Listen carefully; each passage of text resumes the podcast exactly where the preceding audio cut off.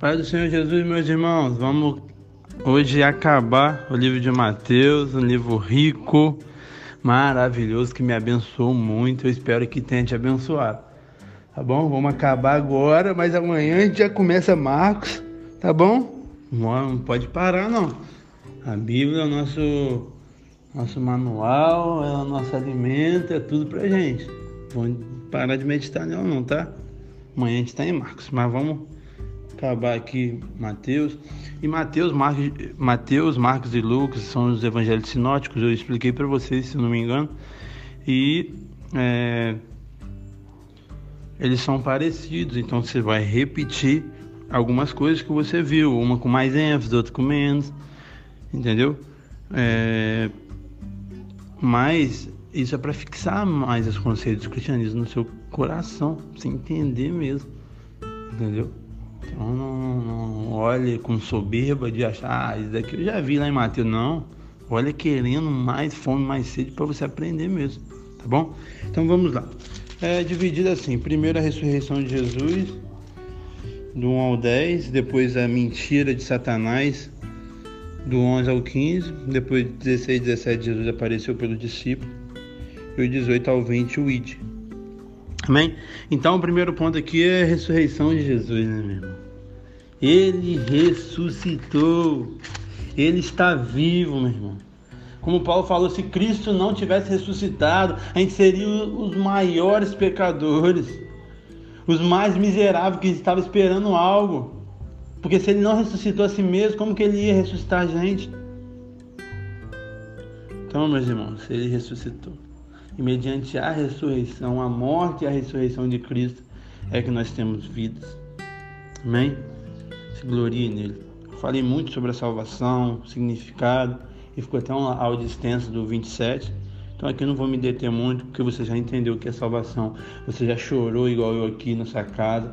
Você já agradeceu a Deus por ser salvo. E você está orando aí com certeza para, Pai, restaure minha alegria da salvação. Porque a gente passa 1, 2, 3, 4, 5, 10, 20, 30 anos no cristianismo. A gente perde a essência. A gente perde a alegria da salvação. A gente tem que regozijar todo dia, meu irmão. Porque a partir do momento que você entende o que é salvação, entende que foi alcançado por ela, você não é o mesmo, você não vai ficar parado, você não vai olhar para o homem, você não vai olhar para circunstâncias adversas, você vai olhar para a salvação que está em Cristo Jesus. Que alguém como eu e como você, pecadores que somos, falho que somos, mesmo assim o Senhor decidiu nos amar e nos salvar.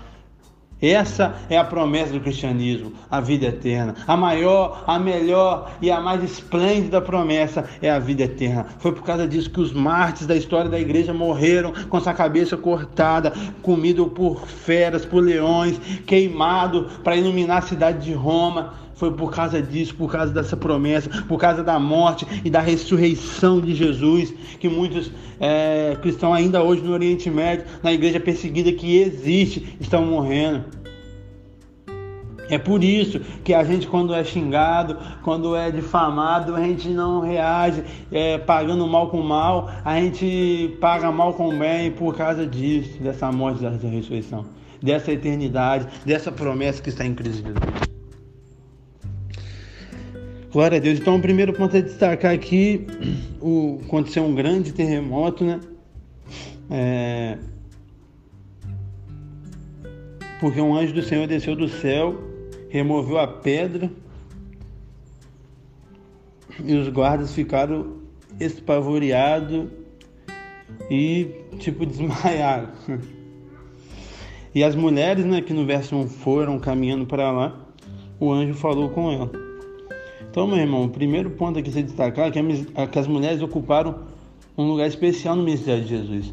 Muitas pessoas que não entendem nada de Bíblia querem falar que a Bíblia é machista, que a Bíblia exalta o homem, condena a mulher. Em nenhum aspecto aconteceu isso. A gente tem que entender que cada um tem uma característica. O homem nasceu de um jeito e para algo, a mulher de um jeito e para algo. Sei lá, vamos botar um exemplo que é universal. A mulher é um pouco mais caprichosa, mais detalhista, e o homem é um pouco mais forte. Mas isso significa que um é melhor do que o outro? Não, todos são iguais, mas cada um é usado conforme a sua natureza para exercer algo. Então não é porque todos os apóstolos eram homens que as mulheres não podia fazer nada, não podia respirar, não é isso. É cada um tem um chamado. É questão igual do governo, do homem. O homem é o cabeça do relacionamento, o homem é o cabeça ali da igreja, o líder principal da igreja, porque ele é um pouco mais forte. A mulher, a Bíblia fala que é um vaso mais frágil, mesmo emoções, o homem consegue lidar melhor, mas a mulher também é mais detalhista. Então, por isso que quando tem um homem de Deus, uma mulher de Deus à frente do ministério, vai fluir, cara. Ninguém vai passar por cima um do outro, todo mundo vai saber onde essa limitação existe e os dois vão caminhar junto, lindo, entendeu? Mas quando a mulher quer ser o homem e o homem quer ser a mulher, aí dá ruim, entendeu? Mas não é sobre ser melhor, é sobre ter características diferentes, porque ninguém é melhor, todos nós somos iguais perante o Senhor. É igual os dons: pastor, mestre, apóstolo, profeta, evangelista, diácono. Ninguém é mais importante que ninguém. Todo mundo tem um valor essencial e todos fazem parte do mesmo corpo. Desde a sua unha até seu olho é tão importante para você, que se você conversar com alguém deficiente, talvez de um dedo, você vai ver que ele passa uma dificuldade. Então todo o nosso corpo é importante. O corpo de Cristo também. Então as mulheres ocuparam um lugar especial no ministério de Jesus. Elas foram encorajadas aqui pelo anjo no verso 5 e 6. E elas foram enviadas, para testemunhar a Cristo. E olha o que Jesus fez aqui, meu irmão. Se você olhar só isso, você já vai achar maneiro e tal. Mas igual eu te falei, olha a fundo. Você entender o que Cristo estava fazendo, meu irmão. A mulher na sociedade da Bíblia, não significa que é os mandamentos da Bíblia, propriamente. Por quê? Na sociedade que Jesus veio, na época, aí sim, as mulheres eram tratadas como objeto, entendeu? Ninguém nem ligava, tadinha delas. Ninguém acreditava no testemunho dela, não podia falar e tal e tal. E Jesus, o que ele faz? Para quebrar qualquer paradigma que o cristianismo é machista, ele vai e manda elas testemunhar. Olha que graça do nosso Senhor.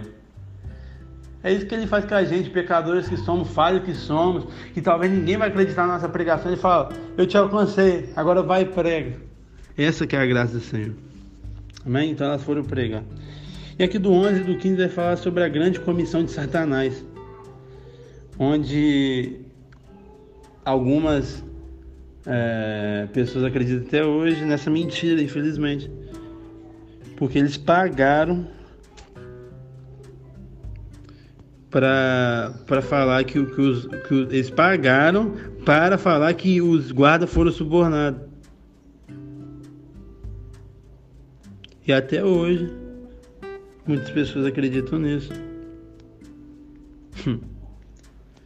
Ai, meu Deus, Satanás é muito mentiroso e muitas pessoas infelizmente caem. Então foi uma comissão mentirosa, uma comissão que se contradiz, porque ele pagou para falar que ele foi pago, mas não foi pago por eles, mas por outros. Ai, meu Deus. É uma comissão também vulnerável, motivada pela ganância. E é uma comissão fracassada, que não adiantou nada, porque nós sabemos a verdade. E aqui, meu irmão, nós chegamos à grande comissão. 1 16 17, onde Jesus foi lá na Galileia, atrás dos seus discípulos. E aqui não fala muito bem sobre essa passagem, que ele estava pescando e tal. Não lembro se era Marcos ou João, Marcos ou Lucas, mas a gente vai ver. Então eles foram lá e alguns adoraram, outros duvidaram, que foi Tomé, mas depois se rendeu. Mas deu tudo certo no final. E não lembro, igual eu te falei, qual o evangelho, mas tem um que fala certinho sobre isso. Conta cada detalhe. E a grande comissão de 18, 19 e 20. e que a gente destaca aqui a competência do comiciador. Falou, toda autoridade me foi dada no céu. Ele tem autoridade, meu irmão. Ele tem essa autoridade. E ele nos delega essa autoridade.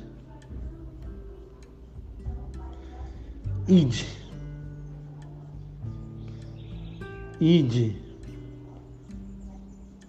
Portanto, fazer discípulos. Esse que é o cerne da questão, fazer discípulos. Não é sobre, meu irmão, a pessoa meramente crer em Cristo, porque crê até os demônios creem e tremem. É se tornar como Cristo. É ser discípulo. É ser cristão, que significa ser pequeno Cristo. Mas essa palavra, infelizmente, foi deturpada. Então, por isso que eu, movido pela palavra, pelo Espírito do Senhor, escrevi esses dois livros que eu tenho, Cristianismo Fake.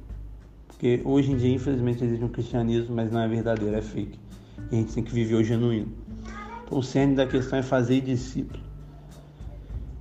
O alcance dessa comissão era todas as nações, e as implicações que gerar nela é batizar em nome do Pai, do Filho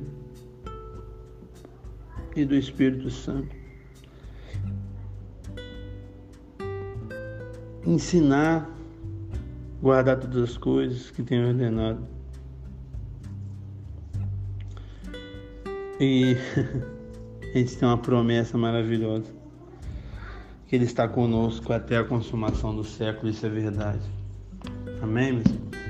Ele está contigo, Ele está comigo. Vamos avançar, vamos glorificar o nome dEle, no nome de Jesus. Amém. Amanhã a gente está em Marcos, se Deus quiser.